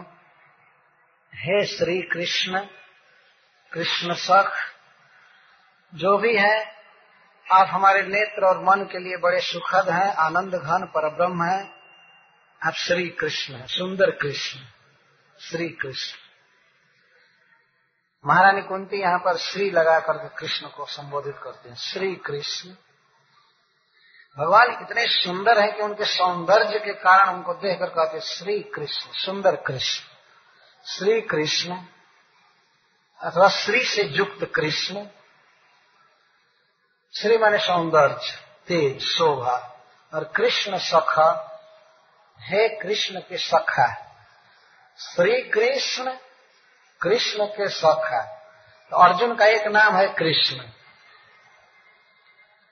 तो अब कुंती महारानी अपनी भूल भी स्वीकार करते हैं उन्होंने कह दिया कि अर्जुन आदि से भी मेरी प्रीति हट जाए तो उनको लगा कि अरे मैं कृष्ण के सखा से प्रीति हटा रही हूँ। तो उस भूल को सुधार रही है। हे कृष्ण के सखा, हे अर्जुन के सखा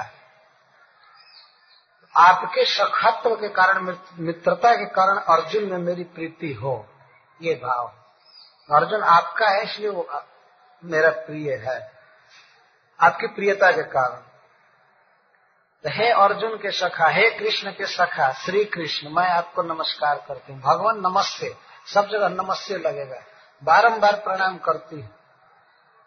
कृष्ण के साथ अर्जुन के साथ भगवान श्री कृष्ण की सक, का सख्य बहुत प्रसिद्ध है। संपूर्ण महाभारत भरा पड़ा है। किस तरह अर्जुन के साथ भगवान सख्य भाव रखते थे? ऐसा स्कंद पुराण में लिखा गया है कि अर्जुन जब सोते थे तो उनके शरीर के प्रत्येक अंग से कृष्ण कृष्ण कृष्ण कृष्ण शब्द निकलता था। जब सोते थे। ऐसे स्पष्ट उच्चारण होता था। केवल जीवा से नहीं, शरीर के प्रत्येक अंग से कृष्ण कृष्ण शब्द निकलता। वो कृष्णमय थे। इसीलिए भगवान अपना घर द्वारका छोड़कर, अपनी पत्नियों को छोड़कर अर्जुन के साथ ज़्यादा रहते थे। और यह यदि कैलकुलेशन किया जाए कि भगवान श्री कृष्ण किस व्यक्ति के साथ ज़्यादा रहे तो वो है अर्जुन। सबसे अधिक अर्जुन के साथ बिताए हैं। अर्जुन के लिए कुछ भी कर सकते थे। अर्जुन के सारथी बने अर्जुन के साथ खांडव वन का दाह किए। वनवास के समय भी वे अर्जुन से भेंट करते थे। और या तो अर्जुन द्वारका में रहते थे और नहीं तो कृष्ण हस्तिनापुर में रहते थे। प्राय संग होता था। आपने कथा में सुना कि आगे कथा आएगी कि अर्जुन भगवान का छत्र तान कर चल रहे थे। द्वारका जाना हुआ तो साथ में गए। क्योंकि महाराज युधिष्ठिर को यह भी शंका थी कि कृष्ण जा रहे हैं द्वारका तो बीच में, पथ में इनके शत्रु इन पर आक्रमण कर सकते हैं। तो सात्यकी और अर्जुन को महाराज युधिष्ठिर ने बॉडी गार्ड के रूप में दिया कृष्ण और उसके साथ एक औक्षौणी सेना भी दिए स्नेहात स्नेह बस। वो ये भी जानते हैं कि कृष्ण परम ईश्वर है, भगवान है, लेकिन फिर भी स्नेह बस सोचते हैं, हमारे मामा के लड़के हैं। बहुत लोग रंज हैं इस महाभारत युद्ध में, इनसे। तो बीच में कोई कुछ कर सकता है। ये है स्नेह, युधिष्ठिर महाराज। इसलिए एक चतुरंगड़ी सेना दिए थे और अर्जुन को स्पेशल इंस्ट्रक्शन दिए थे कि तुम कृष्ण की रक्षा करते हुए जाओ। और ऐसे अर्जुन अपने से भी जाते थे। तो कृष्ण के साथ द्वारका जाते थे और द्वारका से जब कृष्ण आते थे तो फिर चले आते थे। सर्वदा कृष्ण के साथ बीतता था हे अर्जुन के सखा, मैं आपको प्रणाम करती हूँ। वृषणी ऋषभ। और फिर जो उन्होंने कहा था कि नैहर के लोगों में मेरा प्रेम न रहे तो पुनः कह रहे हे जादवों में श्रेष्ठ। मतलब समस्त वृष्णि वंशी आपके प्रिय है। तो आपके संबंध से हमारे भी प्रिय है। आपके संबंध से मुझे बलराम प्रिय है, मेरे भैया वसुदेव जी प्रिय हैं, आपके पुत्र प्रदुम्न प्रिय हैं। और और जो भी है, वे सब आपके संबंध से हमारे प्रिय हैं।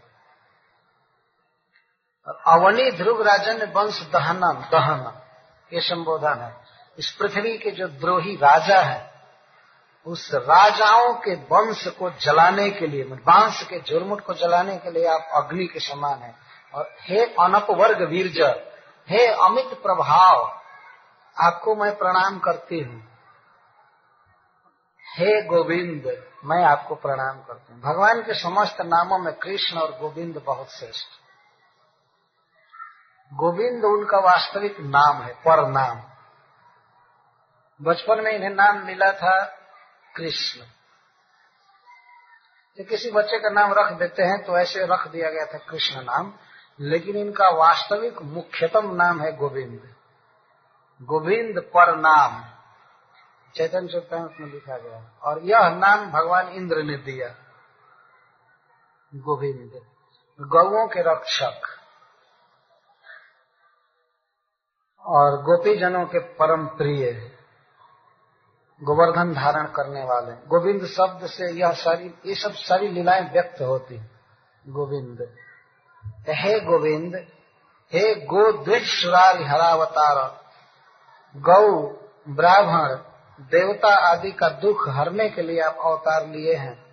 हे जोगेश्वर, हे उत्तरा के गर्भ की रक्षा करने वाले, मैं देखती हूँ किस तरह आपकी जोग शक्ति है। हे जोगेश्वर, हे अखिल गुरु, हे सबके पूज्य, हे सबके हितैषी, मैं आपको प्रणाम करती हूँ। तो भगवान की बुआ होकर भी उनको प्रणाम कर रहे हैं, इसलिए अंत में जगत गुरु संबोधन करती हूँ। मैं आपकी बुआ हूँ, आपने कृपा करके हमें स्वीकार किया है, लेकिन वास्तव में तो आप सबके पूज्य हैं। आप ब्रह्मा शिवादी के द्वारा भी प्रणाम में हैं। तो मैं तो एक हीना नारी हूँ, दीन हूँ। मैं आपके चरणों में बारंबार प्रणाम कर रही हूँ। और आप हमें यही वर दीजिए कि सब ओर से मेरी मति अनन्य होकर के आप में केवल लगे, आपका प्रेम दिन पर दिन बढ़ता जाए। सूत गोस्वामी कहते हैं पिथ थम कल्पदय परिणुता खिलोदय मंदम जहास बैकुंठ मोहियन निवमाय प्रथा ने इस प्रकार बड़े सुंदर शब्दों में कल पदय मधुर शब्दों में, भगवान श्री कृष्ण की अखिल महिमा का वर्णन किया। संपूर्ण महिमा का यह क्या मतलब है? लगभग उसने भगवान के समस्त गुणों को टच किया थोड़ा थोड़ा ये कहने का आशय पूरा वर्णन नहीं कर दिया, लेकिन संक्षेप में सबको टच किया कुंती ने। भगवान के ऐश्वर्य को, माधुर्य को, करुणा को, अवतार के कारण को, उनके प्राय सभी अवतारों को जैसा मैं गिना रहा था। तो इसलिए यहाँ कहा जा रहा है, अखिल उदय। उदय माने महिमा। भगवान की जो बड़ाई है, बड़प्पन है उनका, करुणा के विषय में, सौंदर्य के विषय में, ऐश्वर्य के विषय में और जस, वैराग, सब कुछ। अखिल उदय उदय मान महिमा। भगवान की जो बड़ाई है, बड़प्पन है उनका, करुणा के विषय में, सौंदर्य के विषय में, ऐश्वर्य के विषय में, और जस, वैराग, सब कुछ, जीवों के प्रति सहज हितैषिता, इन सब गुणों को महारानी कुंती ने व्यक्त किया। तो शुद्ध गोस्वामी तो यहाँ तक कहते हैं कि कृष्ण की अखिल महिमा का वर्णन किया। खिल का अर्थ होता है अधूरा और अखिल का अर्थ होता है पूर्ण। पूर्ण महिमा का। तो कुंती महारानी के मुख से विविध विचारों को सुन करके श्री कृष्ण मंद मंद हंसने लगे। भगवान समझ रहे थे कि एक तरफ़ तो ये कहती हैं कि आप रुक जाइए, मत जाइए, हम सब कैसे जिएँगे आपके बिना? हम मर जाएँगे, आपका दर्शन नहीं होगा तो और फिर कहती हैं कि हमारा स्नेह हटा दीजिए इस भूमि से और परिवार से, नैहर के लोगों से और ससुराल के लोगों से। स्नेह पास काट दीजिए और फिर कहती हैं कि हमारा प्रेम आप में होना चाहिए और फिर अर्जुन के मित्रता की प्रशंसा कर रही हैं। फिर अर्जुन का मित्र कह रही हैं। वृषि वंशियों का ऋषभ श्रेष्ठ कह रही हैं। तो इस प्रकार से कुंती के हृदय का आंदोलन भगवान पढ़ रहे थे। कैसे कैसे विचार आ रहे हैं तो इस पर भगवान को हँसी आने लगी। और अपनी बुआ की तरफ़ देख करके भगवान मंद मंद मुस्कुरा रहे थे। मोहयन युवा, मोहित करते हुए से, हासो जनोन्माद करी च माया। भगवान जब किसी भक्त पर कृपा करते हैं तो अपना हंसता हुआ मुख उसे दिखाते हैं। यह बहुत बड़ा दान है भगवान दो दो दान भगवान का सबसे बढ़ करके है। एक तो आलिंगन देना और दूसरा मुस्कुरा करके बड़े स्नेह से देखना। वो देखने लगे और उन्होंने कहा, वाढ़। हँसते हुए कहा, वाढ़। वाढ़ ने कहा, ठीक है बुआ जी। वही निनन्य विषय। मैंने मांगा कि मेरी मति अनन्य विषय होकर आप में लगे। आपका प्रेम बढ़ता जाए तो श्री कृष्ण ने कहा, सब ठीक है बुआ जी, ऐसा ही होगा। आपका प्रेम मुझमें बढ़ेगा। यह कह करके फिर भी भगवान उतर गए रथ ऐसा नहीं कुंती जी ने कह दिया कि हमारा स्नेह बंधन काट दीजिए तो भगवान अब कठोर होकर काट ही देंगे। और कहा हाँ, ठीक है मुझसे प्रेम करो और किसी से नहीं।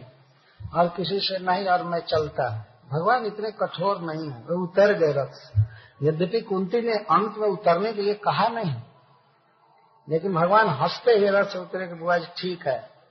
आपने जो अंतिम वर मांगा है मुझसे, वो ठीक है। आपका प्रेम मुझमें बढ़ता रहे। वो तो है ही। और वह निसीम है, अब क्या बढ़ेगा? लेकिन ठीक है, आप जो मांग रही हैं, वो होगा। इतना कह करके रथ से उतरे। और प्रविश्य गज सावयम हस्तिनापुर में प्रवेश किए रहे कुछ दिन। कुछ दिन रहने के बाद भगवान ने पुनः कुंती महारानी से छुट्टी मांगा, सुभद्रा जी से छुट्टी मांगा, द्रौपदी से और सत्यवती आदि की। तो स्त्रियाँ कोमल हृदय की होती हैं। जब भगवान ने अपनी माँ की बात कहा कि मेरी माँ बहुत दुखी होगी, मेरी माँ देवकी दुखी होगी और आपकी पुत्र बधुएँ दुखी होंगी, बच्चे दुखी होंगे, सभी हमसे प्रेम करते हैं। मुझे थोड़े दिन के लिए छुट्टी दे दीजिए, मैं जल्दी आ जाऊँगा फिर, शीघ्र आ जाऊँगा। जैसे आप हमारे बिना नहीं रह सकती हैं, वैसे मैं भी नहीं रह सकता हूँ। मुझे भी देखने की लालसा होती है, लेकिन क्या करें? अब जिम्मेवारी है, जाना है तो छुट्टी दीजिए तो।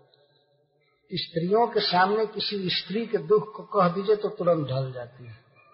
तो सभी स्त्रियों ने छुट्टी दे दिया ठीक है, कृष्ण, जाओ जाओ। और जब कृष्ण पुनः चलने के लिए तैयार हुए तो राज्ञा प्रेमणा निवारित। महाराज युधिष्ठिर ने रोक लिया। पहले युधिष्ठिर विदा कर चुके थे। कुंती ने रोक लिया था। अब स्त्रियों ने विदा कर दिया तो युधिष्ठिर ने रोक लिया। युधिष्ठिर महाराज दो रहे थे। बार बार यही कह रहे थे, भैया, और कुछ दिन रहो। तुम्हारे रहने से हमें सुख मिल रहा है, नहीं तो तुम्हारे बिना यहाँ क्या सुख है? कुछ दिन और रह लो, कृष्ण कुछ दिन और रह लो, इस तरह रोक लिया। कैसे रोक लिया? प्रेमड़ा प्रेम प्रेम से रोक लिया। प्रेम का बंधन बहुत बड़ा बंधन है। यह महाराज युधिष्ठिर का प्रेम। राजा के द्वारा प्रेम से रोक लिए गए। चल करके भी परमेश्वर चल जा नहीं पाया, रुक गए। प्रेम का एक बल है महाराज युधिष्ठिर। उन्होंने रो करके आँसू बहाकर भगवान कृष्ण से कह दिया कि भैया यहीं रहो, कुछ दिन कुछ दिन रहो कृष्ण, इसके बाद जाना। तो भगवान रुक गए। बिल्कुल रुक गए। और इसके साथ ही साथ भगवान को अपने परम प्रियतम भक्त भीष्म पितामह के पास जाना था। इस तरह चल चल करके रुक रहे थे। अब रुके ही गए। अब जाएँगे भीष्म पितामह के पास। और युधिष्ठिर महाराज का शोक बढ़ने लगा। तो व्यास देव धौम्य मुनि आदि ब्राह्मण ऋषि मुनि सब समझा रहे थे, युधिष्ठिर महाराज को। भगवान भी समझा रहे थे।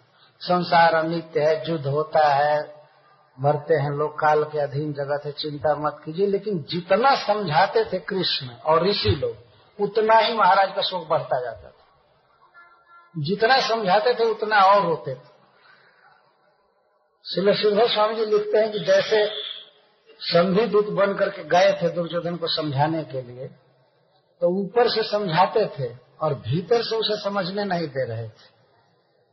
ऊपर से प्रेम की बात करते थे संधि के और दुर्योधन के मन में बैठकर बैर को दृढ़ कर रहे थे, शत्रुता को बढ़ा रहे तो वैसे ही युधिष्ठिर महाराज को ऊपर से समझा रहे थे और भीतर से उनके शोक को बढ़ा रहे थे। क्योंकि इस शोक को बढ़ा करके युधिष्ठिर महाराज को ले जाना था भीष्म पितामह के पास स्वयं दर्शन देना था भगवान को तो ये कथा कल से प्रारंभ होगी। हरे कृष्ण, जय श्री